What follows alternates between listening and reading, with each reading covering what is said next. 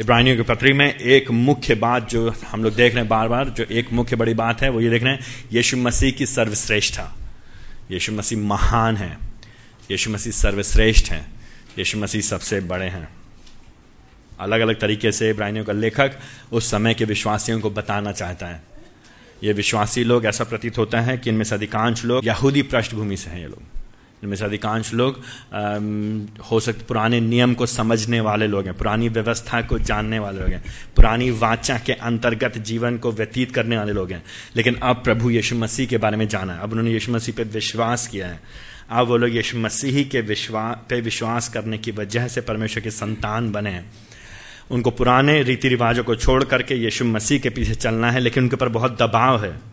और ये थीम आप बार बार देखेंगे, ये बात बार बार अलग अलग पत्रियों में देखेंगे कि विश्वासियों के ऊपर दबाव है अलग अलग जगह से। इब्राहिनी में भी कोई नई बात नहीं है। विश्वासियों के ऊपर ऐसा प्रतीत होता है, दबाव है। शायद यहूदी पृष्ठभूमि के लोगों से, या फिर अगल बगल के लोगों से, कि वो छोड़ करके मसीहत को, यीशु मसीह को छोड़ करके पुनः खिंच के चले जाएँ पुराने रास्ते की ओर। उन्हीं सब बातों के बीच में, उन्हीं सब बातों के बीच में, आज खंड में, आज के खंड में लेखक विश्वासियों को याद दिलाता है कि यीशु परमेश्वर के घर का अधिकारी है। यीशु परमेश्वर का घर का अधिकारी है, इसलिए उस पर भरोसा एवं विश्वास करो। यीशु परमेश्वर के घर का अधिकारी है, इसलिए उस पर भरोसा एवं विश्वास करो। ऐसी क्या खास बात है यीशु मसीह में कि हम विश्वास करें उनके ऊपर? क्यों करें हम उनके ऊपर विश्वास? क्यों करें हम उनके ऊपर विश्वास? पहले पद से लेकर छठे पद में, पहले पद से लेकर छठे पद में। लेखक हमको बताता है, क्योंकि पुत्र उत्तम सेवक से भी सर्वश्रेष्ठ है। क्योंकि पुत्र उत्तम सेवक से भी सर्वश्रेष्ठ है। क्यों क्यों, ठीक है ठीक है, वो मान ले, वो सर है, मान ले, वो अधिकारी है। क्यों हम उस पर आशा करें? क्यों हम उस पर विश्वास करें? ऐसी क्या खास बात है उसके बाद? क्योंकि वो पुत्र है, और वो पुत्र जो है, उत्तम सेवक से भी सर्वश्रेष्ठ है, पहले पद से लेकर छठे पद में। दूसरी बात, सात पद से लेकर पंद्रह पद में, सावधान रहो। इसलिए सावधान रहो। विद्रोह एवं अविश्वास में अपने हृदयों को कठोर ना होने दो। क्यों सावधान रहे हम? क्यों सावधान रहे? क्यों सावधान है तीसरी बात, सोलह पद से लेकर उन्नीस पद में, क्योंकि अविश्वास और विद्रोह परमेश्वर के क्रोध को आमंत्रित करता है। तो ये भाइयों को लेकर यहाँ विश्व का तीसरे अध्याय में, पहले पद में। इसलिए, पवित्र भाइयों, किस लिए? अभी तक जो बातें उसने बताई थी, क्या बातें बताई थी उसने? हमको याद है पिछली बार? यीशु मसीह हमारे लिए मनुष्य बन गया। वो हमारे और आपके जैसा देह में आ गया, शरीर में आ गया। उसके खून में वही खून बहता था, जैसे हमारे शरीर में खून बहता है, उसके उसके नसों में वही खून बहता था, जैसे हमारी नसों में, हमारी हमारी रगों में वही खून बहता है। उसका देह हमारे और आपके जैसे था। वो हमारे आपके जैसे बन गया ताकि हमारे और आपके, आपसे वो सहानुभूति रख सके। ताकि वो हमारे आपके लिए, हमारे बदले में, हमारे जगह पर ना सिर्फ़ बलिदान बन जाए, मारा जाए, गाड़ा जाए, तीसरे दिन जी उठे, पिता के दाहिने हाथ बैठे, जिसके बारे में भी हमने प्रभु भोज में शामिल होते, उसका चित्रण देखा हमने अपने सामने। लेकिन उसके साथ ही साथ वो हमारा महायाजक बन जाए। और वह कैसा महायाजक है? वो ऐसा महायाजक जिसने हमारे लिए पापों का प्रायश्चित किया मतलब पापों के बदले में अपने आप को चढ़ा करके परमेश्वर पिता के क्रोध को शांत किया है हमको पापों के दंड पा, हमारे पापों के दंड को हमारे पास से हटा दिया है और हमारा मिलन परमेश्वर पिता से करा दिया है। उसने हमारे पापों का प्रायश्चित किया। और वो अब हमारी सहायता करता है चाहे जैसी परिस्थिति में हम हैं चाहे जैसी भी परेशानी में है दिक्कत में परीक्षा में है। वो हमारी सहायता करता है। तो फिर तीसरे अध्याय में शुरुआत करते यहाँ का लेखक कहता है कि, भाइयों, तुमको बुलाहट मिली है, तुमको बुलाया गया है, तुम बुलाए गए, तुम अपने आप नहीं आ गए हो। तुम अपने आप नहीं आ गए, तुमको बुलाया गया है एक सहभागिता में यीशु मसीह के साथ, जो तुम्हारा महायाजक है, जो तुम्हारा भाई है, जो तुम्हारे जैसा है। उस भाई से तुम्हारी संगति है, उस भाई से तुम्हारी मित्रता है। वो हमारा महायाजक है, वो हमारा प्रेरित है, वो परमेश्वर की ओर से भेजा गया हुआ संदेश वाहक है। परमेश्वर की ओर से वो संदेश हमारे लिए लेकर के आ गया, उसकी ओर से भेजा गया प्रेरित शब्द का मतलब ही है, भेजा गया। ठीक है आपको याद है? पहले अध्याय में ही बात की थी, परमेश्वर ने पहले किसको भेजा? नबियों को भेजा, लेकिन अंतिम दिनों में परमेश्वर ने अब हमसे बातचीत की किसके द्वारा? अपने पुत्र के द्वारा। उसको उसने हमें भेजा है। क्यों भेजा है? अब अपने सत्य को बताने के लिए। किस लिए? हमको पाप से छुड़ाने के लिए। हमें बताने के लिए कि कैसे हम प्रभु से मिल सकते हैं, कैसे उसके पास जा सकते हैं। तो यहाँ पे शुरुआत करते हुए लेखक कहता है, उसी पे ध्यान दो। उसकी ओर नज़र लगाओ। उसकी ओर नज़र लगाओ। देखिए तीसरे पद में, तीसरे अध्याय के पहले पद में, यीशु पे ध्यान दो, दूसरे लाइन में। यीशु पे ध्यान दो। किसी और चीज़ पे ध्यान मत दो। किसी और व्यक्ति पे ध्यान मत दो। किसी और गुरु पे ध्यान मत दो। किसी और नबी पे ध्यान मत दो। किसी और संदेशवाहक पे ध्यान मत दो। लेकिन किस पे ध्यान दो? यीशु मसीह पे। क्यों ध्यान दो केवल उस पर क्योंकि वही प्रभु की ओर से भेजा गया। वही हमारा अंतिम, असली, उत्तम, सर्वश्रेष्ठ, सबसे बढ़िया प्रेरित है अंग्रेज़ी में अपोसल वो हमारा महायाजक, वो हमारा हाई प्रीस हमारे बदले में उसने अपने आप को बलिदान कर दिया। मध्यस्थता का काम करता है। हमारे बदले में, हमारे लिए, हमारे वास्ते। और फिर उसके बाद क्या होता है? यहाँ पे तीसरे अध्याय में, पहले पद से लेकर छठे पद में वहाँ पर जो लेखक है, वो तुलना करता है मूसा की और यीशु मसीह की। तो ऐसा प्रतीत होता है कि वहाँ पे जो विश्वासी लोग हैं, उनके सामने परीक्षा है, प्रलोभन है।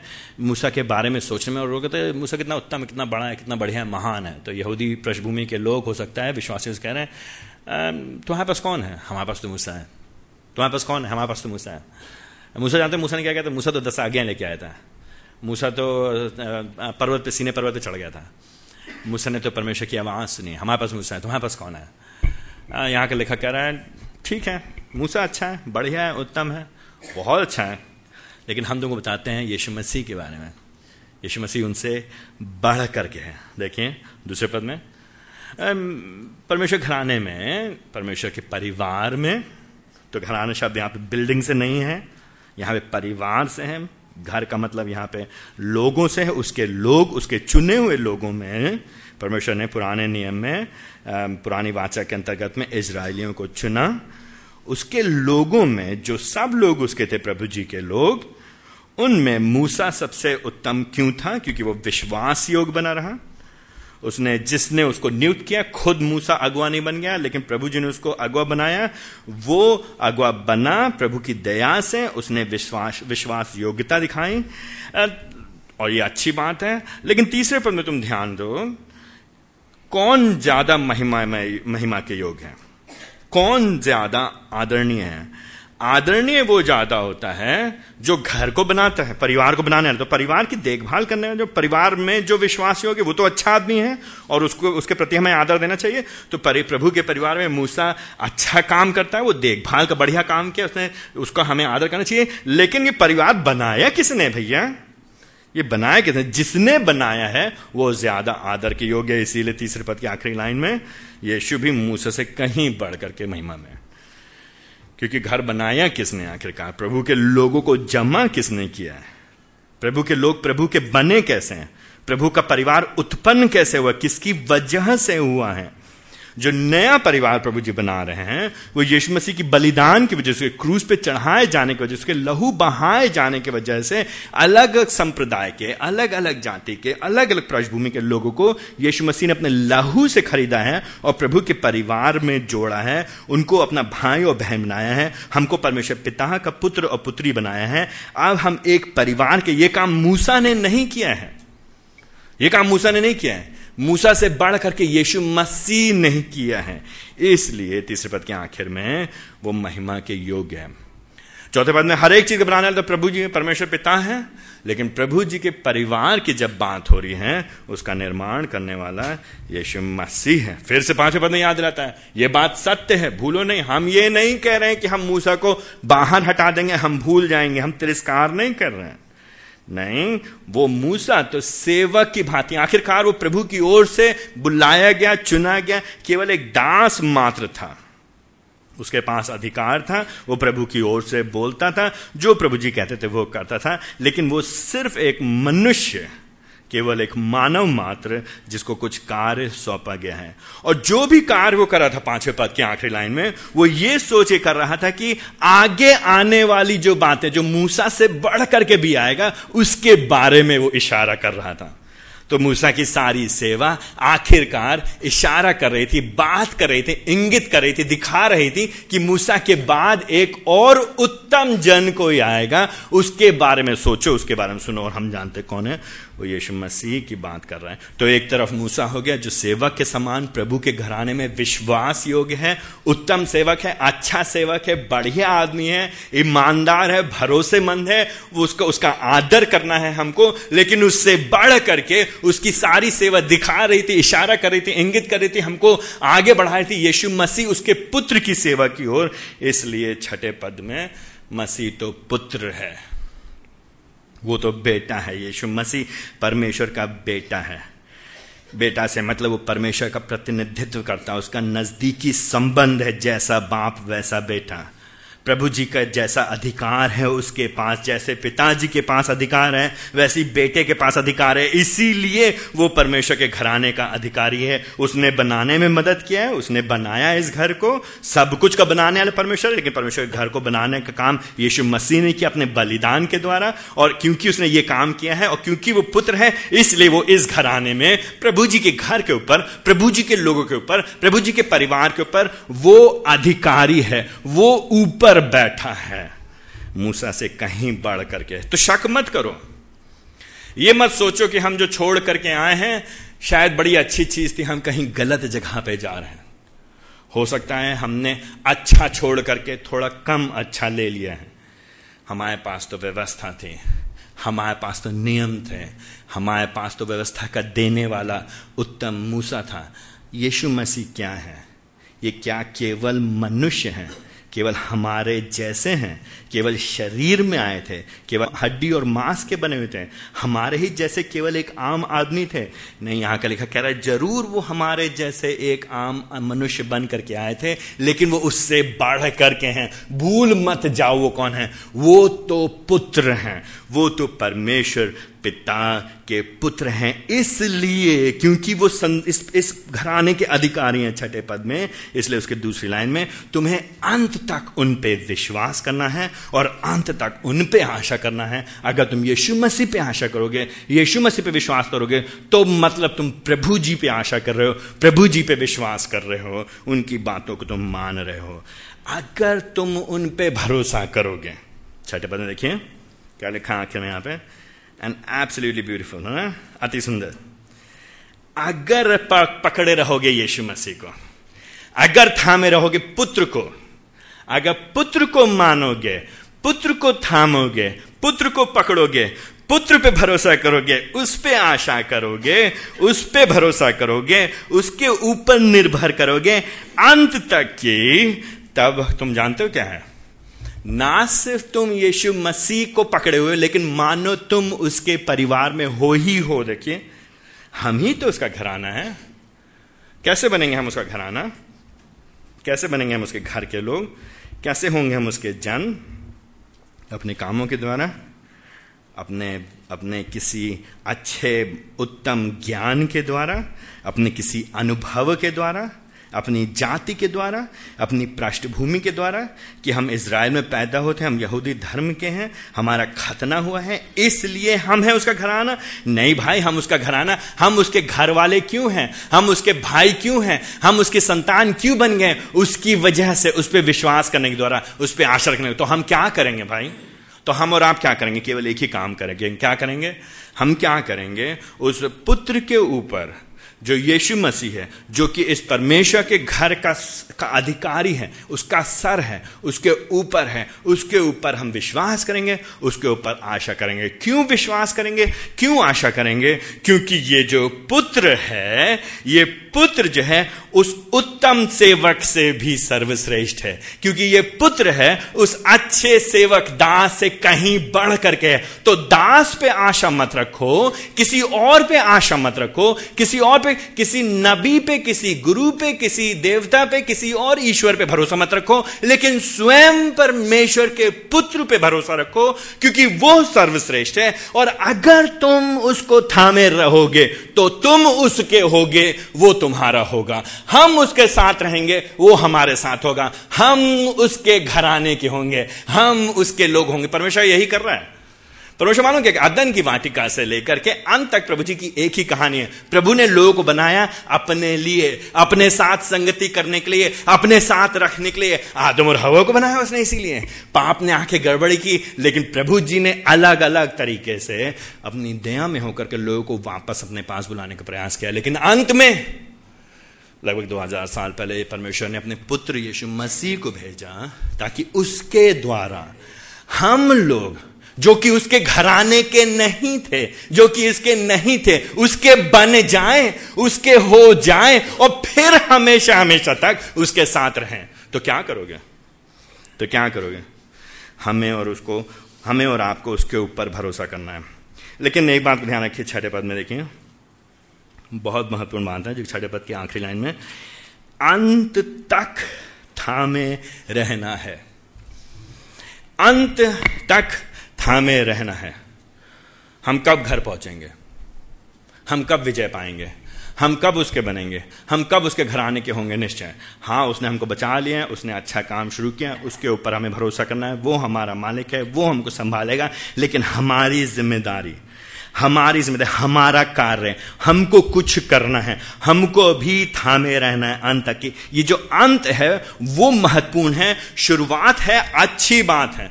कहीं ना कहीं हमको आरंभ करना है। लेकिन आरंभ करने के बाद वहीं पर बैठ नहीं जाना है। आरंभ करने के बाद हमको अंत तक बने रहना है। मसीह जीवन में हम लोग बार बार बात करते हैं, शुरुआत है तो अच्छा है, बहुत उत्तम है, लेकिन केवल शुरुआत और आरंभ को लेकर के मत थामे रहिए। ये मत बोलिए, हम और आप जो अक्सर अपनी आदत से बनाते हैं, क्या करते हैं कि हमने प्रभु को पाया था दस साल पहले। हमने पाया था प्रभु को पंद्रह साल पहले, पाँच साल पहले, छह महीने पहले। पाया था तो बहुत अच्छा गया था। प्रभु की दया है, प्रभु का अनुग्रह अभी भी हमको थामे रहना है और अंत तक थामे रहना है, हमको बने रहना है। क्या किया था वो अच्छा है, लेकिन उससे ज़्यादा उत्तम ज़रूरी है।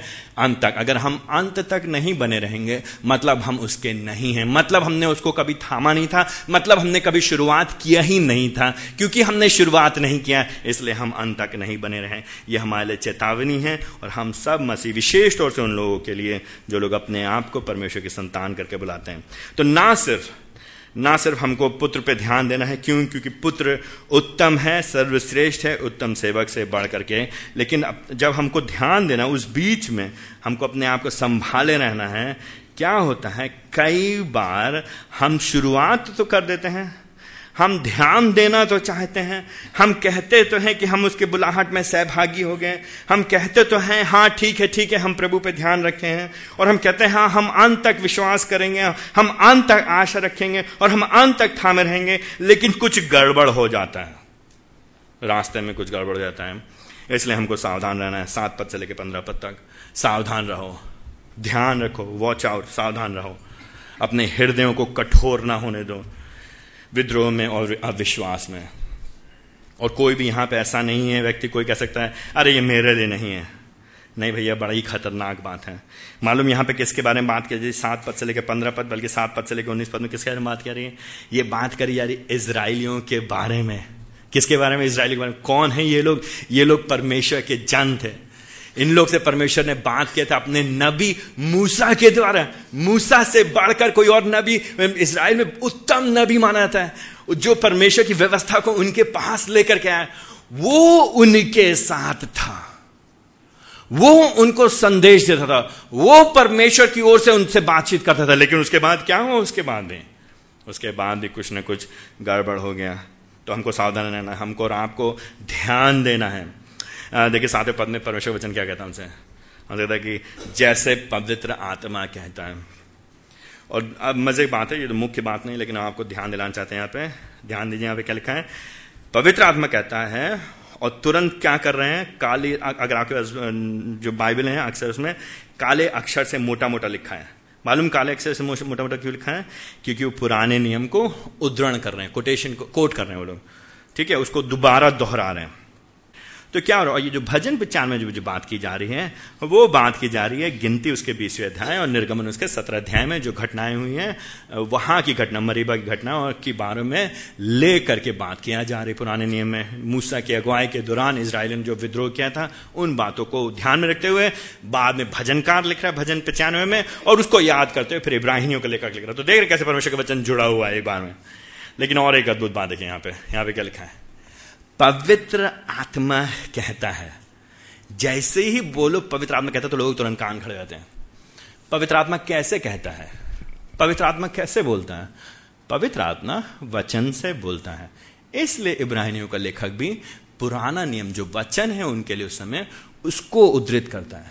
तो कई बार लोग बोलते हैं, हमें ताज़ा प्रकाशन चाहिए प्रभु की ओर से। ताज़ा मतलब क्या? अगर परमेश्वर का वचन क्या है? सूखा, रूखा, पुराना, बासी है परमेश्वर का वचन? परमेश्वर वचन आजकल सदा तक ताज़ा है। क्यों? क्योंकि ये पवित्र आत्मा का वचन है। चाहे पुराना नियम हो, चाहे नया नियम हो, ताज़ा वचन आज के लिए, जब हम इसको अध्ययन करेंगे, जब हम उसको पढ़ेंगे, पवित्र आत्मा हमसे बातचीत करता है। परमेश्वर पवित्र आत्मा की आवाज़ सुनना चाहते हैं, पवित्र आत्मा की बात को सुनना चाहते हैं, उसके ताज़ा प्रकाशन को चाहते हैं तो अपनी आँखों को खोलिए और मेहनत करिए और परमेश्वर के वचन को देखिए। वही हो रहा है यहाँ पे। तो पवित्र आत्मा कहता है मतलब वचन कहता है मतलब परमेश्वर कहता है, परमेश्वर तुमसे कह रहा है, कैसे कह रहा है? वचन के द्वारा कह रहा है। क्या कह रहा है? क्या कह रहा है? वो ये कह रहा है, भाइयों, सावधान रहो। वो ये कह रहा है, सात पद से लेकर पंद्रह पद में, तुम अविश्वास में ना पड़ो। वो ये कह रहा है कि तुम विद्रोह मत करो। वो ये कह रहा है कि तुम अपने हृदयों को कठोर ना होने दो। और वो हमको याद दिला रहा है, तुम्हारे बाप दादों ने किया था। तुम्हारे पूर्वजों ने किया था। ज़्यादा घमंड मत किया करो अपने पूर्वजों पे, अक्सर हम लोग मेरे बाप दादे, हम बाप दादे, हम तो बाप दादों से चले आने, बाप तुम्हारे बाप दादे भी ऐसे थे और तुम भी ऐसे हो। मूसा उनके पास था। क्या हुआ उनको? क्या हुआ? सात पद में लिखते हुए परमेश्वर के वचन में यहाँ पे लेखक कहता है, आज तुम उसकी आवाज़ सुनो। भजन संहिता पचानवे कब लिखा गया है? कई हज़ार साल पहले हम लोग के, अभी समय से। लेकिन उसकी आवाज़ जो परमेश्वर ने तब लिखा भजन संहिता में और उससे पहले जो कि निर्गमन में और उससे और उसी उसके बाद गिनती में वो बातें हमारे आपके लिए आज हैं। अगर हम परमेश्वर की आवाज़ वचन में होकर के सुनते हैं और कब सुनते हैं, चाहे वचन कल लिखा गया, परसों लिखा गया, दो हज़ार साल पहले लिखा गया, लेकिन क्योंकि वचन में लिखा है तो हमको आज उसकी आवाज़ को जब हम सुनते हैं तो हमको क्या करना, हमारा प्रत्युत्तर क्या होना है? हमें अपने हृदयों को कठोर नहीं करना है। हमें घमंड में नहीं रहना है। हृदय कठोर करने का मतलब क्या हो गया? Um, क्या हुआ कठोर करने में देखिए यहाँ पे बार बार बातें कर रहे हैं यहाँ पे आठवें पद में लिख रहा है कठोर मत करो। अगर आप देखेंगे इस खंड में अलग अलग जगह बार बार तेरह पद की आखिरी लाइन में कह रहा है कठोर मत करो। पंद्रह पद में आखिरी लाइन में कह रहा है कठोर ना करो। बार बार अलग अलग तरीके से। कठोर करने का मतलब क्या हो गया? कुछ चीज़ को जानते हैं हम। सत्य को जानते हैं, असलियत को जानते हैं, वास्तविकता को जानते हैं। हम सुन चुके हैं, हम समझ चुके हैं, लेकिन हम करेंगे वही जो मेरा मन कहेगा। हम क्यों सुने किसी की? आप कौन होते हैं हमको बताने वाले? हम काहे को सुने आपकी?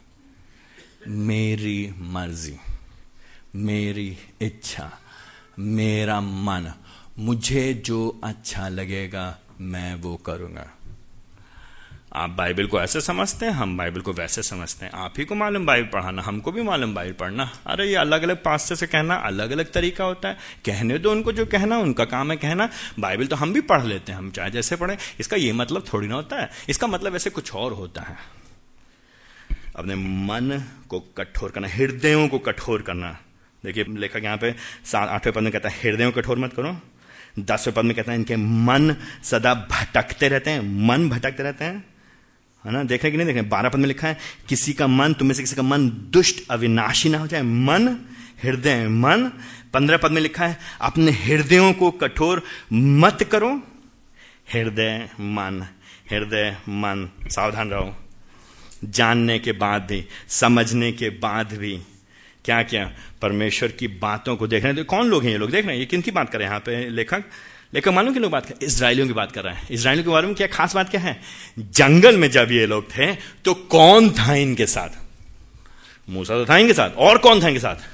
स्वयं यहोवा परमेश्वर इनके साथ था। देख रहे हैं, मन की भ्रष्टता को देख रहे हैं आप मन की दुष्टता को देख रहे हैं, हृदय की कठोरता को देख रहे हैं।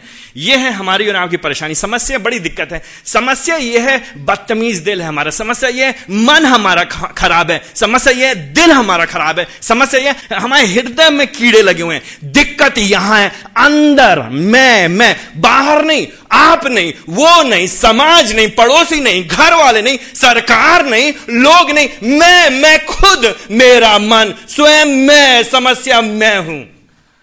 लेकिन हम लोग क्या कहते हैं? नहीं नहीं, मैं ठीक। मैं ठीक। वो खराब, ये खराब ये खराब, वो खराब। इसकी वजह से, उसकी वजह से ऐसा हो गया था, ऐसा नहीं होना चाहिए था। अरे, क्या बताएँ? फंस गए थे। नहीं, मैं, मन मन, हृदय तो धोखा देने वाली वस्तु है। इसमें असाध्य रोग लगा हुआ है। इसको कौन समझ सकता है? क्या आप अपने आप को समझ सकते हैं? अरे, इससे ज़्यादा धोखा आप अपने आप को नहीं देंगे। अगर आप कहते हैं, मैं जानता हूँ अपने आप को। आप क्या जानते हैं अपने आप को? आप नहीं जानते अपने, मैं नहीं जानता अपने आप को। मुझे चाहिए दूसरों की आवश्यकता, इसीलिए यहाँ पे आगे चले एक दूसरे को उत्साहित करते रहो। अपने आप को उत्साहित मत करो।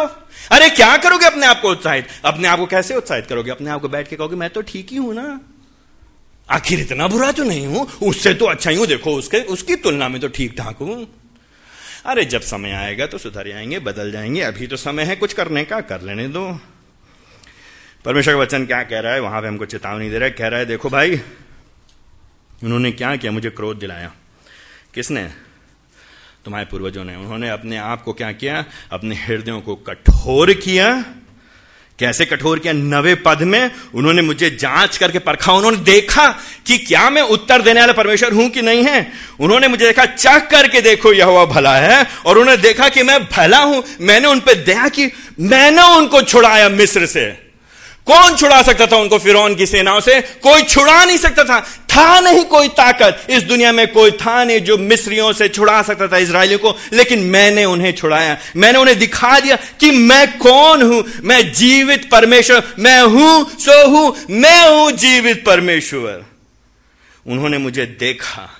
उन्होंने मुझे जांचा, उन्होंने मुझे परखा, उन्होंने मेरे कार्यों को देखा नवे पद में, उन्होंने चमत्कार देखे भाई, उन्होंने आश्चर्य कर्म देखे उन्होंने। उन्होंने देखा लाल सागर, वो समुद्र बिखर गया दो हिस्सों में। दो टुकड़ों में बिखर गया। वो समुद्र का पानी रुक गया।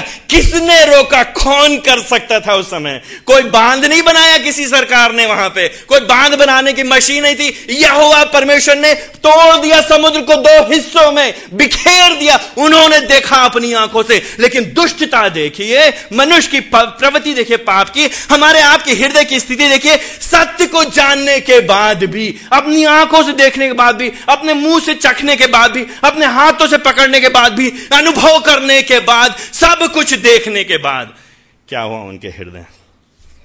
कई बार हम लोग कहते हैं ना, अरे भगवान जी, प्रभु जी, यीशु मसीह सिर्फ़ अगर हमको इतना दिखा दें, सिर्फ़ हमारे सामने यह कर दे तो हम मानेंगे।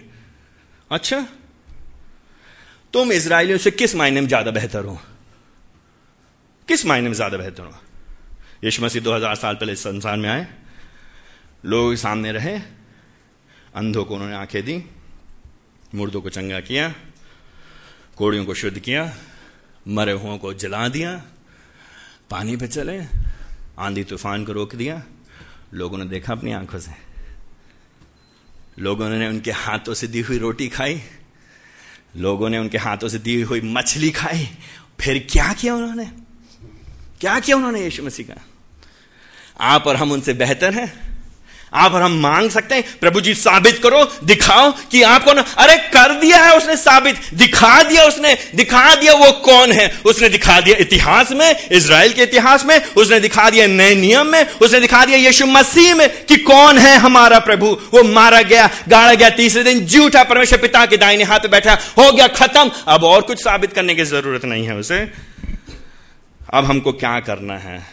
अब हमारी क्या क्या प्रत्युत्तर है? समस्या क्या है? हम और आप इसराइलियों के समान हैं। दसवें पद में देखिए, दसवें पद में देखिए, इनके मन सदा भटकते रहते हैं। चंचल मन है इनका। फ़ायदा नहीं हो रहा है। अरे, दिक्कतें बहुत हैं। अब नहीं झेला जा रहा है परेशानियाँ। अरे, यीशु मसीह के पीछे चलने का कुछ तो फ़ायदा मिलना चाहिए कि नहीं मिलना चाहिए? आराम कब मिलेगा बताओ। डॉक्टर है क्या ये? क्रोसिन खाई आपने? क्या है ये? क्या मज़ाक बना के रखा हम लोगों ने? क्या है? प्रभु जी क्या, स्टेट बैंक वाले हैं कि जो हमको लोन देते रहेंगे? कर्जा माफ़ करने के लिए। क्या है? कौन है प्रभु जी? इनका मन सदा भटकता रहता है। जब तक फ़ायदा होगा, तब तक प्रभु जी के पीछे चलेंगे। जब तक ठीक ठाक रहेगा, तब तक प्रभु जी के पीछे चलेंगे। जब तक सब बढ़िया रहेगा, तब तक प्रभु जी के पीछे चलेंगे। लेकिन जब मन करेगा, तब हम निकल लेंगे। जब मन करेगा, तब कहीं और चलेंगे। जब मन करेगा तो हम जाए, मेरी मेरी मर्ज़ी मेरी मर्ज़ी, मेरी इच्छा, मेरा दिल। इनके मन सदा भटक। कभी कभी की बात नहीं है। ये कौन लोग हैं? एहसान, फरामोश लोग हैं। भूल गए प्रभु जी ने किया क्या इनके लिए? इनके मुँह खुल रहे थे सिर्फ़ मांगने के लिए, दे दो प्रभु जी, दे दो मुझको, दे दो प्रभु जी, दे दो मुझको, दे दो प्रभु जी, दे दो मुझको, दे दो प्रभु जी, मुझको, दे दो प्रभु जी। ये भूल गए प्रभु जी ने किया क्या है? इन्होंने इसके मार्गों को पहचाना नहीं है। ये हम और आप, ना सिर्फ़ इसराइली लोग, समस्या ये हमारे हृदय की सच्चाई को जानते नहीं, मार्ग, सत्य और जीवन सिर्फ़ प्रभु यीशु मसीह पहचान लो उसको, थाम लो उसको, दुनिया मिले ना मिले, कुछ और नहीं चाहिए, बस यही काफ़ी है हमारे लिए, यीशु मसीह काफ़ी है। लेकिन उन्होंने क्या किया, उसको पहचाना नहीं। इसलिए प्रभु जी ने क्या किया, ग्यारह पद में, प्रत्युत्तर में? ठीक है, तुमको मेरे विश्राम नहीं मिलेगा। प्रभु जी हल्के में नहीं लेते हैं, विद्रोह को। सावधान रहिए, कहीं हम अविश्वास में ना पड़ जाएँ। हम कैसे अविश्वास करते हैं, जब हम प्रभु जी पे भरोसा नहीं करते हैं? हम कैसे अविश्वास करते हैं, हम कैसे विद्रोह करते हैं? जब हम प्रभु के प्रति कृतज्ञ नहीं होते, धन्यवाद ही नहीं होते हैं किस लिए कृतज्ञ होते हैं? किस लिए धन्यवादी नहीं होते? जो उसने हमारे लिए कर दिया है, उसने हमारे लिए क्या कर दिया है? उसने हमारी सबसे बड़ी, सबसे ज़रूरी, सबसे आधारभूत आवश्यकता को पूरा कर दिया है। उसके लिए जब हम धन्यवादी नहीं होते, कृतज्ञ नहीं होते तो हम उन्हीं लोग के समान हैं जो हमेशा भटकते रहते हैं। विद्रोह में नहीं पहचानते उसके रास्तों को। प्रभु जी ना करे कहीं ग्यारह पद के अनुसार, हमारे आप के ऊपर भी वैसे ही प्रभु जी की प्रतिक्रिया पाई जा सके, पाई जाए।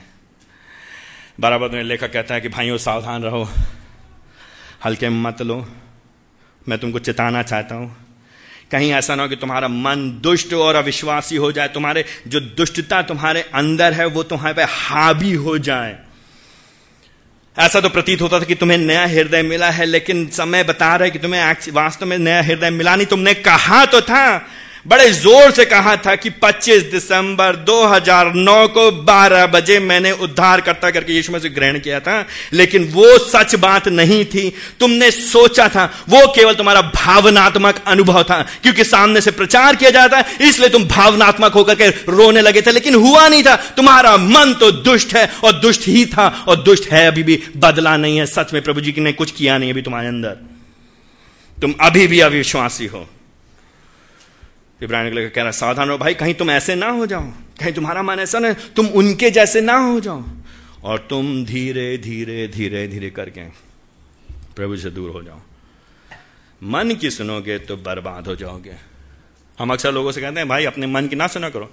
अपनी ना सुना करो। आपका सबसे बड़ा दुश्मन आप है। मेरा सबसे बड़ा दुश्मन मैं हूँ। मैं ही हूँ मेरा सबसे बड़ा दुश्मन। मुझे प्रार्थना करनी चाहिए। बाहर और प्रार्थना करनी प्रभु जी, मुझको मुझी से बचा लीजिए प्रभु जी। मुझको, मैं को मैं से बचाइए प्रभु जी। मेरा मैं मेरा मैं मरना चाहिए। समस्या यह कि मैं इतना बड़ा कि मैं के आगे कुछ और दिखाई नहीं देता। मेरी सहूलियत, मेरी इच्छा, मेरी खुशी, मेरी चाहत, मेरे सपने, मेरा प्रेम, मेरा प्यार, मेरे मेरे, मेरा और मैं, और मेरा, और मैं और मैं मैं। ये मैं और मेरा मन दुष्टता में फंस करके बर्बाद हो जाएगा और मुझे प्रभु जी से दूर लेकर के चला जाएगा। प्रभु जी कह रहे हैं यहाँ पे अपने वचन के द्वारा, सावधान रहो। सावधान रहो तेरा पद में इसलिए इसलिए अभी आज जो ये दिन है, आज का दिन अभी अभी मौका है। कल के लिए मत रुको। ये मत कहो, कल जब हम हो जाएँगे पैंसठ साल के, जब हम रिटायर हो जाएँगे तो जवान भाइयों, ये मत कहो, अभी तो समय है मौज करने का। मत कहो ये, आज का समय है, अभी का दिन है। अभी तुमसे विनती कर रहे हैं, जवान बहनों, जवान भाइयों, और और अधेड़ उम्र के लोगों। ये मत कहो, जब हम कबर में पड़े होंगे, तब अभी आज का समय है, क्या कह रहा है? एक दूसरे को प्रोत्साहित करो। तुम पश्चाताप करो और दूसरे को उत्साहित करो। उनसे विनती करो, उनसे कहो, कृपया करके उनके पीछे पड़ जाओ। उनको बार बार अलग अलग तरीके से उनसे विनती करो, उनको उत्साहित करो कि संसार से मत प्रेम करो। सच बोलने से मत डरिए। सच बोलने से मत डरिए। मुँह की देख के मत बोलिए। मुँह की देख के मत बोलिएगा, बहुत अच्छे आप आप बहुत अच्छे बहुत बढ़िया, विश्वास है आपका, बहुत बढ़िया। क्या चाहते हैं आप लगातार? बिल्कुल आते टाइम पे आते। हैं देखा भी मैंने रजिस्टर देखा, पैसा देते हैं आप। आप बहुत अच्छे हैं, बहुत बढ़िया, बहुत अच्छे कभी गाली नहीं देते आप, अपनी पत्नी को मारते नहीं आप कभी भी। टीवी बहुत कम देखते हैं कभी कभी देखते हैं। दिन की धारावाहिक नहीं देखते, आप बहुत अच्छे हैं बहुत, बाइबल पढ़ते हैं आप। आप बहुत अच्छे हैं। झूठ मत बोलो। झूठी तसल्ली मत दो एक दूसरे को। बाहरी दिखावटी खाली काम काफ़ी नहीं है। ऊपर से बैंडेड लगा दोगे, अंदर तो सड़ा हुआ है भाई। कैंसर अंदर है, खोल के काटो, फिर निकालो। तब कुछ होगा, धागे बांधो, तब कुछ होगा। दवाई लगानी पड़ेगी ऑपरेशन करना पड़ेगा, चीरा फाड़ी करना पड़ेगा, समय लगेगा। कठोर हृदय बदलना पड़ेगा। एक दूसरे को उत्साहित करो तो क्या होगा तेरा पद के अंत में? ऐसा ना हो कि पाप के छल में फंस के धोखा है। पाप धोखेबाज है, पाप आपको फंसा लेगा। इससे पहले कि आप पहचानेंगे, आपका आलस, आपका बेमानी आपका व्यविचार, आपका विद्रोह, आपका परमेश्वर से प्रेम ना करना, आपकी मूर्ति पूजा, आपका स्वार्थ, आपका घमंड, आपका अभिमान, आपका पैसा, आपका भविष्य, आपकी पढ़ाई, आपका प्रेम, आपका कोई संबंध, आपकी इज़्ज़त, समाज में मान समाज में सम्मान, ये आपको फंसा लेगा, ये छल आपको फंसा लेगा। इसलिए क्या करना है हमको? तेरा पद में एक दूसरे को उत्साहित करना। भाई भाई मत करो ऐसे। भाई मत मत लो विचार को हल्का। कामुकता के पाप में मत मत अपने आप को बेच दो। थोड़ी सी भूख, थोड़ी सी वासना को पूरा करने के लिए मत जाओ संसार के पीछे। थोड़ी सी वाहवाही पाने के लिए मत सुनो लोगों की। थोड़ी थोड़ी सी लोगों की इज़्ज़त पाने के लिए मत जाओ संसार में। कहीं ऐसा ना हो कि तुम संसार में पढ़ करके, पाप के छल में पढ़ के, ये धोखा है संसार, शैतान और शरीर, ये फंसाने के कहीं पढ़ करके तुम कठोर ना हो जाओ। कोई फ़र्क ही नहीं पड़ता है। बोलो चाहिए तो बोलना कठोर ना हो जाओ, पत्थर। एक पत्थर लीजिए आप, चिकना पत्थर। हाँ पहाड़ों में जाते हैं या कभी भी किसी कोई भी पत्थर लीजिए, आप उठाइए। उसको अपने घर में किसी बाल्टी में ला करके रख दीजिए उसको। बाल्टी में रोज ठंडा पानी डालिए उसको, उसमें, और भरे रहने दीजिए उस पत्थर को। एक महीने पड़ने दिए, एक साल पड़ने दिए। आप जितने साल रखना चाहते हैं उस पत्थर को पड़े रहने दिए। जब आप उसको निकालेंगे और उसको आप तोड़ेंगे तो अंदर सूखा होगा। अंदर कुछ नहीं होगा। कोई असर नहीं। ऊपर ऊपर से सुना है, गीले भी हो गए हैं, साथ में रहे भी हैं, जानते भी भाषा सीखे प्रभु जी से प्रेम करते हैं हम। हमारा नया जन्म होता है। मैंने प्रभु को उस दिन पाया था यह अलग पद सुना था मैंने मैंने बपतिस्मा लिया। सुषमाचार सच्चा सुषमाचार हम विश्वास करते हैं, हम भाषा सीख जाते हैं। हम व्यवहार करने लगते हैं, जैसे कि मानो कि हम सच में मसीह हैं। यहाँ का लेखक कह रहा है, भाइयों, सावधान रहो, एक दूसरे को प्रोत्साहित करो, पाप के छल में मत पड़ो, पाप के छल में फंस जाओगे, धोखे में पड़ जाओगे तो तुम कठोर हो जाओगे. क्यों कठोर हो गए? क्योंकि तुम हो ही कठोर। क्योंकि तुम्हारा नया जन्म हुआ ही नहीं है। क्योंकि तुमने प्रभु को जाना ही नहीं है। तुम केवल धोखा दे रहे थे, तुम सोच रहे थे। वो याद है ना आपको, हमने, आप लोग बाइबल में आते ने कहानी सुनाई है वो बीज बोने वाले की। बीज एक ही है, बीज बोने वाला निकला, एक सड़क पे पड़ा, एक पथरीली भूमि पड़ा, एक झाड़ी में पड़ा और एक अच्छी भूमि पड़ा। सड़क पे जो पड़ा, चिड़ चिड़िया तुरंत कौआ तुरंत आया खा के चला निकले, खटाक से लेके चला गया पथरीली भूमि चला। हल्का सा था तुरंत मर गया, जगह ही नहीं मिली, मिट्टी मिली। अच्छी भूमि थी, लेकिन ऊपर झाड़ियाँ थी, तुरंत थोड़ा सा बढ़ा, लेकिन दब गया वो। लेकिन चौथा, बढ़ा और फल लेके आया। साठ गुना, चालीस गुना, सौ गुना। बाकी तीन भूमि बेकार भूमि थी। दूसरी और तीसरी खास और तीसरी ऐसी लगी मानो कि उसमें पौधे हो रहे हैं। उसमें पेड़ भी पे, उसमें पौधा उगा भी हरियाली दिखाई भी दी और उसमें लगा कि कुछ हो रहा है। लेकिन आखिर में तो कुछ समय बाद वो दब के चला गया। असली बचा केवल आखिरी जो फल लेकर के आया। क्यों? हृदय बदल गया। अगर हृदय नहीं बदला, अगर हृदय पत्थर का है तो हो सकता है कुछ समय के लिए लगता है प्रतीत होता है, क्योंकि संगति में तो है, पानी में है तो पानी में छपाका मारे सब लोग मारे तो हम भी मारे, हम भी गीले, तुम भी गीले, हम साथ में लगे हुए हैं साथ में। हम ये जय जय यीशु नाम यीशु नाम, गाओ भैया यीशु नाम, कोई और नहीं, यीशु तेरा नाम सबसे उत्तम। फिर वहाँ जाओ तो दूसरा किसी का नाम और उत्तम। क्या हुआ? हुआ क्या? पाप के छल में किसी ने बोला नहीं आपसे। क्यों नहीं बोला किसी ने आपसे? क्योंकि हमने बोलने नहीं दे किसी को। क्यों नहीं बोलने दिया आपको मेरा व्यक्तिगत मामला है, दूर रहना। पास ना आना मेरे। 420 वोल्ट का करंट क्या है? यहाँ पे 12000 वोल्ट का करंट लगा है भैया यहाँ पे। मेरे घर के इर्द गिर्द नज़र ना आना। मेरे को मत बोलना, क्या बोलना है? ना मेरे बच्चों को बोलना, ना मेरे घर वालों को बोलना। मैं जो हूँ, सो हूँ, बस। ओह। यीशु नाम गाने में तो बड़ी तेज़ी से गाते हो, हाथ बहुत तेज़ी से उठाते हो, क्या बात है आँसू भी बहुत तेज़ी से टपकाते हो? और बहुत देर तक प्रार्थना भी करते हो, बाइबल खूब पढ़ते हो। लेकिन क्या है, यहाँ पे क्या हो रहा है? एक दूसरे से कोई मतलब ही नहीं यहाँ पे देख रहे इब्राहिम को जो लिखा क्या व्यक्तिगत बात नहीं कर रहा मसीह जीवन में। एक दूसरे से सामूहिक सामूहिक। लेकिन एक दूसरे में मतलब क्या है भाई? समर्पण करने की इच्छा ही नहीं है। क्यों करेंगे हम समर्पण किसी के प्रति? क्योंकि जवाबदेही आ जाएगी ना, जवाबदेही नहीं पसंद है। कोई पूछे नहीं हमसे। पूछो ना बस हमसे। बुरा लग रहा होगा आपको? बुरा लगता मुझको भी? जब मैं जब तक नहीं समझाता सत्य को। मेरा जीवन, आपका जीवन एक दूसरे को प्रोत्साहित करने के लिए है। इसमें मुश्किल ज़रूर होगी। इसमें दर्द ज़रूर होगा। इसमें बेजती ज़रूर महसूस होगी, इसमें बुरा ज़रूर लगेगा, लेकिन आपके लिए अच्छा है, मेरे लिए अच्छा है। बेहतर यह है कि हम थोड़ा सा बुरा मान जाएँ, लेकिन हम बच जाएँ, बजाय इसके कि बुरा मानने के चक्कर में, पाप के छलाव में फंसकर कठोर हो जाएँ और बर्बाद हो जाएँ।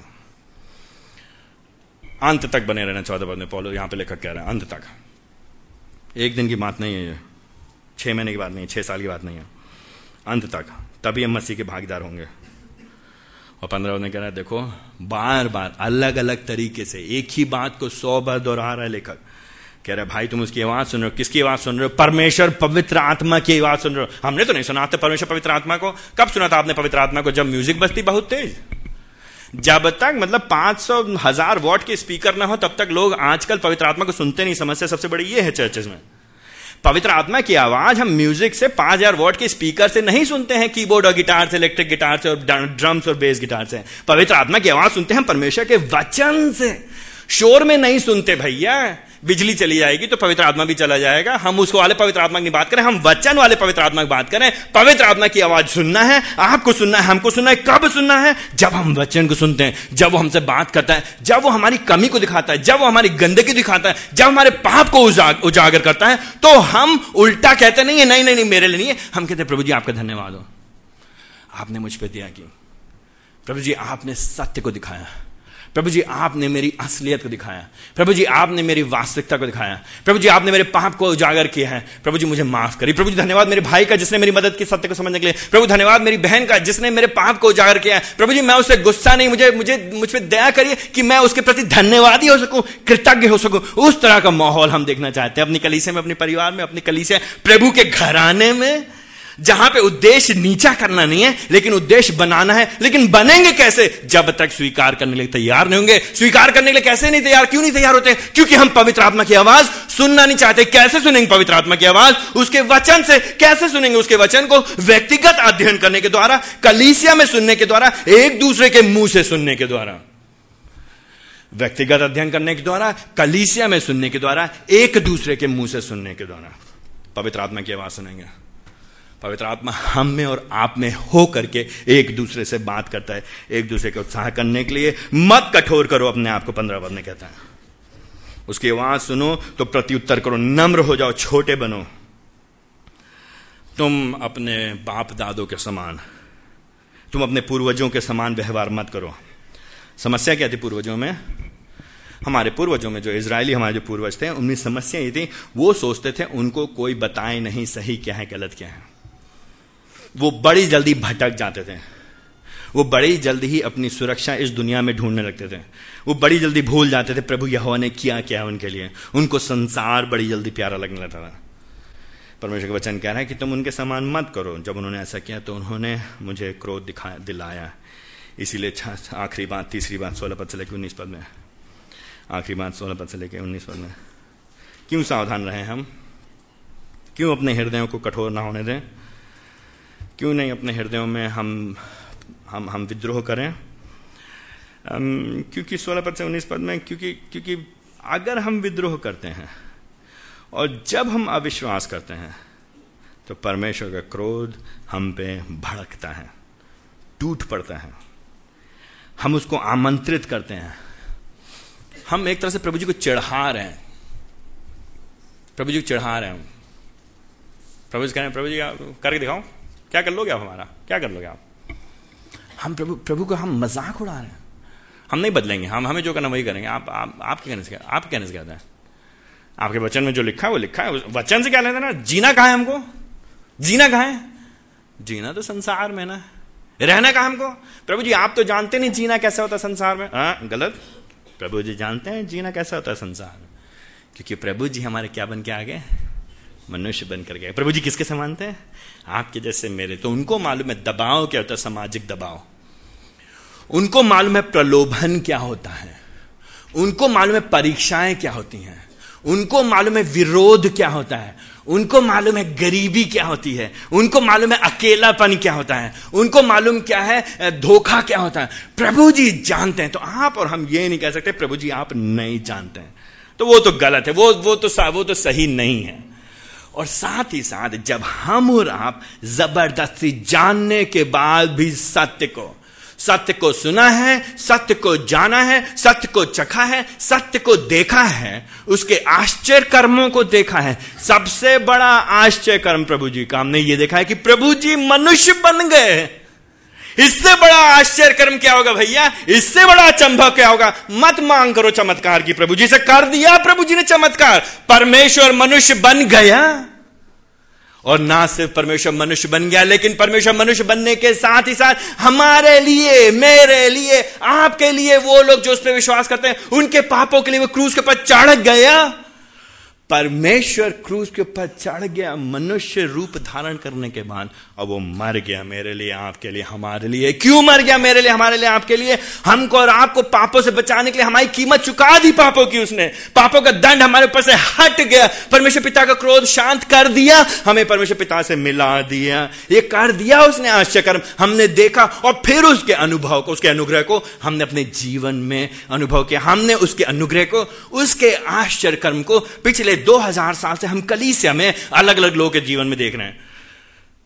प्रभु जी का संसार में आना एक बहुत बड़ा आश्चर्य कर्म है और आज के समय में एक बहुत बड़ा आश्चर्य कर्म यह है कि लोग पापों से बचाए जाते हैं, यीशु मसीह पे विश्वास करते हैं, नए बनाए जाते हैं। इससे बड़ा चमत्कार, इससे बड़ा पराक्रम कोई और नहीं है। तो हमने देखा, हमने सुना, हमने जाना, लेकिन उसके बाद भी क्या है? जब विद्रोह किया, जब अविश्वास किया तो क्या हुआ? जैसे सोलह पद में पुराने नियम में लोगों ने प्रभु जी क्या दिया? उन्होंने क्रोध दिलाया। किन लोगों ने सुनकर क्रोध दिलाया? सुन करके सुन करके वो लोग सुन्न हो गए। परमेश्वर का संदेश सुन सुन करके, उनके मन धीरे धीरे करके सुन्न हो गए। परमेश्वर के वचन सत्य को सुन सुन करके कहीं आपके मन और मेरे मन सुन ना हो जाए। इन्होंने क्या किया? उन्होंने सुना, सुन करके सुन हो गए तो प्रभु जी को क्रोध दिलाया, प्रभु जी का क्रोध भड़का। प्रभु जी बाइबल के परमेश्वर प्रभु जी दयालु परमेश्वर है। उन्होंने अपनी दया दिखा दी यीशु मसीह में। उनको इस क्रूस पे चढ़ाने के दौरान मारने के दौरान जीवित करने के दौरान कर दिया हो। उनकी दया हुई कि उन्होंने हमको बचा लिया, हमको नया जीवन देते हैं। लेकिन प्रभु जी क्रोधित परमेश्वर भी प्रभु जी क्रोध, पाप को छोड़ेंगे नहीं प्रभु जी, ये बात सोच रही है। या तो ये नाटक है, ड्रामा है, फर्जी की बात है, धोखा है, झूठ है, फरेब है, पाखंड है। या तो ये नाटक है, धोखा है, फरेब है, झूठ है, ड्रामा है, हम लोग पाखंड कर रहे हैं यहाँ पे, आप साथ में हमारे आप भी मिले हुए हैं। हम सब मिल करके चोर चोर मौसेरे भाई, या तो हम लोग सब लोग चोर हैं, आप भी चोर हैं, हम भी चोर हैं, हम सब धोखा का जीवन जी रहे हैं। या तो ये सत्य अगर ये सत्य है, ये सच है तो प्रभु जी क्या करेंगे आपका मेरा? क्या करेंगे आपका मेरा? क्या करेंगे हमारा आपका? लेकिन यहाँ पे क्या लिखा है? क्रोध दिलाया प्रभु जी। प्रभु जी ने कहेंगे कोई बात नहीं, कोई बात नहीं, कोई बात नहीं, आदमी है, हो जाता हो जाता कोई बात नहीं सुख कोई बात नहीं। प्रभु जी क्या कहे, कौन है ये लोग? देखिए, सोलह में क्या वे लोग नहीं जो मूसा के अगुवाई में निकले थे? उनको मिला कैसा अगुआ था? उत्तम अगुआ। कौन था इनका अगुआ? मूसा। मूसा ने परमेश्वर से बातचीत की थी। उसने जलती हुई झाड़ी में प्रभु की आवाज़ सुनी। उसने वो वो चढ़ गया उस पर्वत के ऊपर, सीने पर्वत के ऊपर। वहाँ से दस आज्ञाएँ लेकर के नीचे आया। उसने प्रभु जी का पराक्रम देखा। उसके हाथों के द्वारा, उसके जीवन के द्वारा इन लोगों ने पराक्रम देखा प्रभु जी का। फिर भी क्या हुआ इन लोगों के साथ? सत्र पद में देखें प्रभु जी का क्रोध इनके ऊपर बना रहा। क्यों बना रहा प्रभु जी का क्रोध? क्योंकि सत्रहपद में इन्होंने क्या किया आखिरी लाइन में? इन्होंने पाप किया। इन्होंने विद्रोह किया। इन्होंने अविश्वास किया। इन्होंने मूर्ति पूजा की। इन्होंने अपने फ़ायदे के लिए अपने सच्चे विश्वास को बेच दिया। दो रुपए में बेच दिया इन्होंने। रोटी के लिए, रोटी, कपड़ा, मकान के लिए समझौता किया इन्होंने। थोड़े से स्वास्थ्य के लिए समझौता किया। थोड़े से इज़्ज़त के लिए इन्होंने समझौता किया। थोड़ा सा मान मिल जाए समाज में, इसलिए समझौता किया। इन्होंने प्रभु जी को पीछे कर दिया। प्रभु जी को बेइज्जत किया। इन्होंने प्रभु जी को किनारे कर दिया। तो प्रभु जी ने क्या किया सत्रह पद में? उनके शव कहाँ पड़े हैं? क्या हालत किया प्रभु जी ने उनकी? उनके शव जंगल में पड़े हैं। कोई उनको मिट्टी देने वाला नहीं मिला। उनको प्रभु जी ने घात किया। और उनके लिए प्रभु जी ने कहा कि मैं इनको अपने विश्राम में प्रवेश नहीं कराऊँगा। नहीं देखेंगे लोग कनान का देश, नहीं होंगे ये लोग मेरे लोग। मेरे घराने में हैं तो मैंने चुना ज़रूर था, दिखने में तो ज़रूर मेरे घर के लोग थे। ऊपरी तौर से तो ये हमारे लोग थे जिनको मैंने चुना था, उस जाति के थे, लेकिन मैं इनको नहीं बनाऊँगा अपना। ये मेरे लोग नहीं होंगे अट्ठारह पद में। इसलिए वो विश्राम में प्रवेश नहीं करेंगे। क्यों? क्योंकि उन्होंने आज्ञा ना मानी। क्यों? उन्नीस पद में क्योंकि उन्होंने अविश्वास किया। देखिए, पर बाइबल का परमेश्वर खतरनाक परमेश्वर है, भाइयों, बहनों। हम बार बार आपको बताते हैं, बाइबल का परमेश्वर भयंकर, भयानक, भयावह परमेश्वर है। ये खतरनाक परमेश्वर है। ये आम, छोटा, मोटा सा कोई मुन्ना परमेश्वर, ईश्वर नहीं है, भैया। ये कोई छोटे मोटे बाबा नहीं है कोई जादू करके हाथ नचा करके खाली सोने की चेन लेके नहीं आते भैया। ये खाली आम आदमी नहीं है जो जड़ी बूटी मसल के आपको दे देते हैं, आपका पेट का दर्द ठीक हो जाता है। ये संसार के मालिक हैं। ये जीवित परमेश्वर है। ये राजाओं का राजा है। ये प्रभुओं का प्रभु है। ये आपको अभी इस वक्त, इसी समय आपको मसल देने की हिम्मत रखता है और अपने उसके पास वो कर सकता है ऐसे। वो चाहे तो आपको हमको एक छोटी सी चीटी को जैसे हम मसल देते हैं, वैसे हमको आपको तुरंत कर दे। उसकी दया है, उसकी करुणा है, उसका अनुग्रह कि हम सांस ले रहे हैं। उसकी दया है, उसकी करुणा है, उसका अनुग्रह कि हम बार बार उसके वचन को सुन रहे हैं। उसकी करुणा है, उसकी दया कि उसने हमको बर्बाद नहीं कर दिया। उसकी दया, उसकी करुणा कि उसने हमको बचाया यीशु मसीह के द्वारा। तो क्यों हम खिलवाड़ करेंगे उसके साथ? क्यों हम अनदेखा करेंगे उसकी चेतावनियों को? क्यों हम हल्का लेंगे? देखा नहीं क्या हुआ उन इसराइलियों के साथ? देखा नहीं क्या हुआ हमसे पहले दूसरों के साथ? सुना नहीं आपने क्या हुआ उनके साथ? देखा नहीं प्रभु ने क्या किया? जिन्होंने हल्के में लिया उसको उसको प्रभु जी ने बर्बाद कर दिया। प्रभु जी के मुख से अग्नि निकली और उसको चाट कर गई उनको प्रभु जी की अग्नि। प्रभु जी ने बर्बाद कर दी। भस्म हो गए लोग। लोग पृथ्वी के अंदर घुस गए, मर गए, लुट गए। तो हम और आप क्या चीज़ है भाई और बहनों?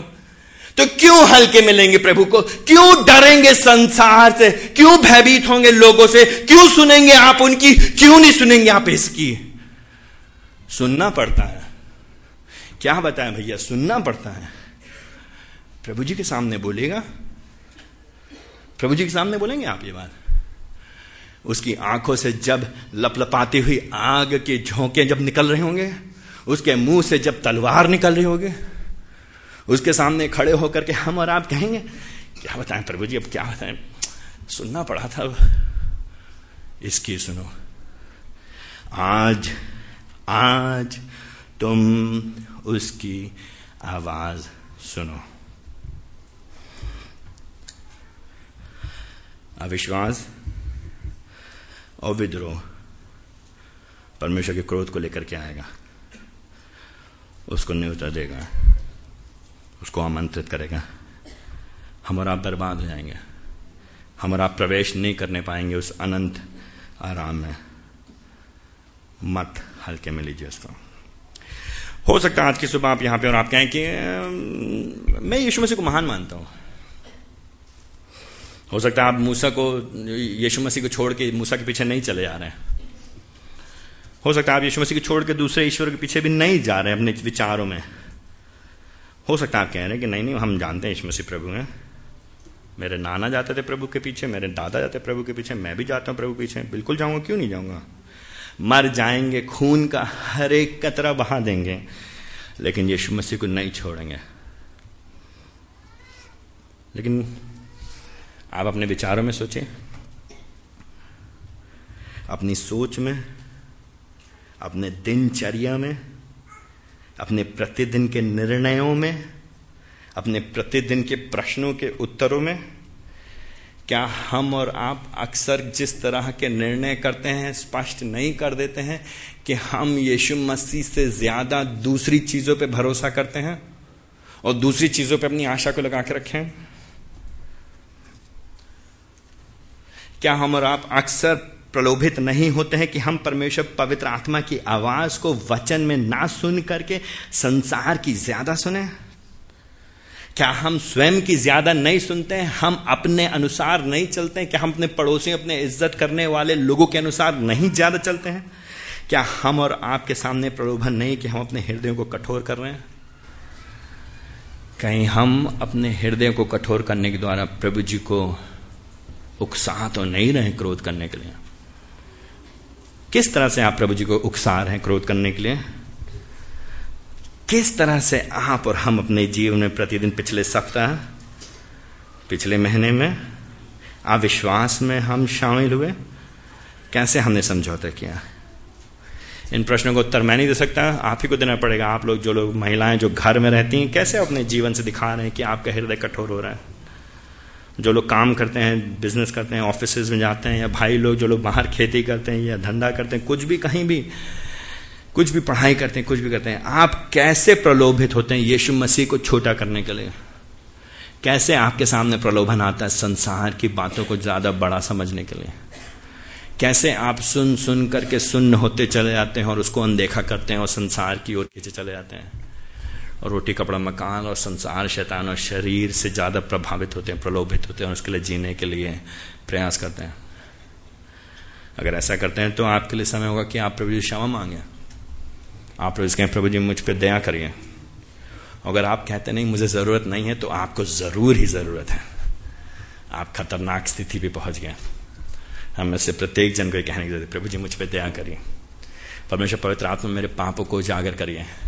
परमेश्वर पवित्र आत्मा मुझ पर मुझे यीशु मसीह के नज़दीक लेकर के आई है। प्रभु जी, मैं यीशु मसीह की आवाज़ को ना नकारूं।